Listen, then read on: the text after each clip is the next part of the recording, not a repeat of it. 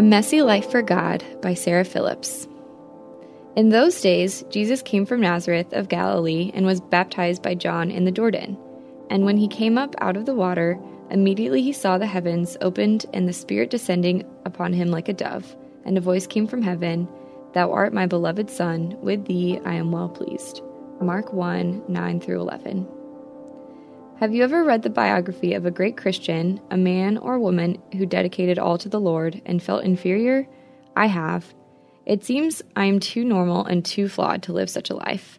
I am not as bold as St. John the Baptist or as eloquent as St. Thomas Aquinas. I don't have a radical story like Mary Magdalene or a dramatic calling from heaven like St. Paul.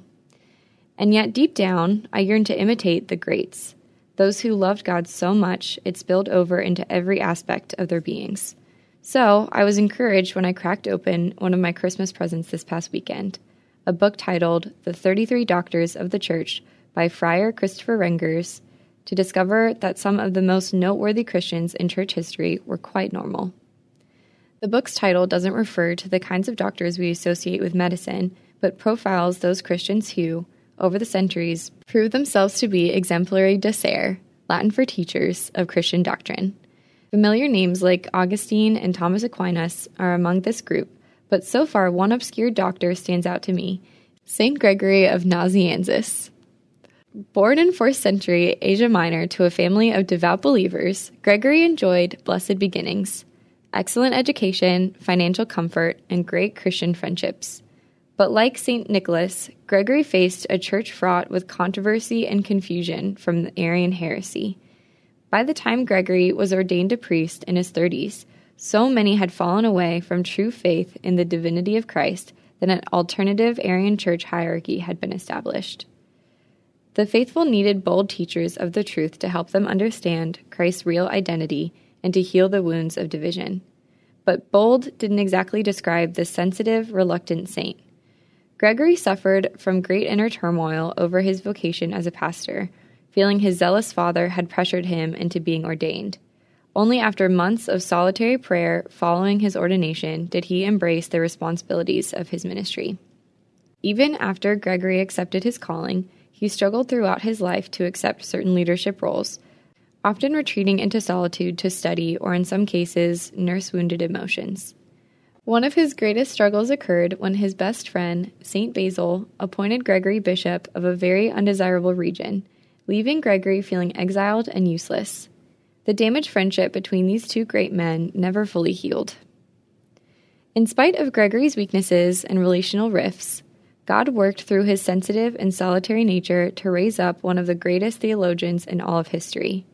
St. Gregory played a key role in converting powerful Constantinople from the Arian heresy, risking his life to shepherd the pathetically small community of believers. While other theologians wrote formal, lengthy treatises on Jesus Christ, Gregory was gifted at integrating and articulating truth in a way that reached both the scholarly and the unscholarly. Friar Renger writes that he made true doctrine live in the minds of his audience, and the result was a flourishing church where the faith had almost been lost. Renger goes on to describe Gregory's lasting theological influence on the early church. Saint Gregory of Nazianzus was given the title of the theologian or the divine because of his skill and eloquence in upholding the truth of the divinity of Christ. The title did not have the more exclusive meaning it now has, but it attests to his reputation in the early church. History has given this title only to St. Gregory of Nazianzus and St. John the Evangelist. In the case of St. Gregory, perhaps it is God's way of giving earthly glory to a man who had shunned glory, who hated pomp and display, and whose life was marked by recurring flights to the world of solitude, as well as by somewhat pathetic returns to the call of insistent duty. Gregory's orations and writings inspired and influenced scholars for hundreds of years after his death, and we can still use some of his keywords when describing the profound relationship of the Father, Son, and Holy Spirit today. Reading about St. Gregory's life has given me much to ponder about living for God. Gregory, like so many other faithful Christian heroes, was a normal man with real emotions. Yet, God worked through the messiness of life to accomplish great things through him. While Gregory's sensitive spirit may have been a shortcoming in some arenas, it became one of his greatest strengths in bringing the gospel to the world. Gregory's story is also a reminder that there is no utopian Christian community, no perfect pastor, or church unaffected by sin. Even the greats had relational problems. At the same time, God often works through fellowship with one another to help us reach our full potential. Intersecting faith and life. What are your weaknesses and shortcomings? What ways can they become strengths when submitted to the grace of God? What ways can you show grace and godly love to others who, in their weaknesses, have failed you? Further reading Romans 12, verses 6 through 8. And as always, check out fantastic resources on faith, family, and fun at crosswalk.com.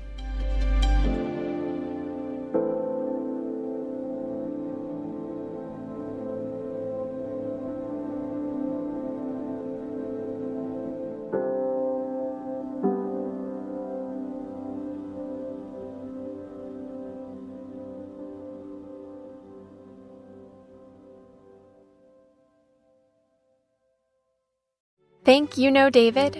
The shepherd boy who killed Goliath with just a stone and a sling, right? Well, there's so much more to his story. From shepherd to king, David's life was filled with triumphs and tragedies. How David navigated family, leadership, and faith offers profound lessons for all of us. The David Story Shepherd, Father, King is a free online course exploring David's life and how it sheds light on topics like our relationship with God, family dynamics, leadership principles, and overcoming sin. Taught by Professor Justin Jackson of Hillsdale College, this free eight lesson course delves into the Old Testament through the books of 1st and 2nd Samuel. Unlock the power of David's story. Learn more about life's big questions and what truly matters. Enroll in this free course today by texting the word David to 94878. Again, that's David to 94878. Join us for a deeper understanding of the Bible. Enroll in the David story now by texting David to 94878.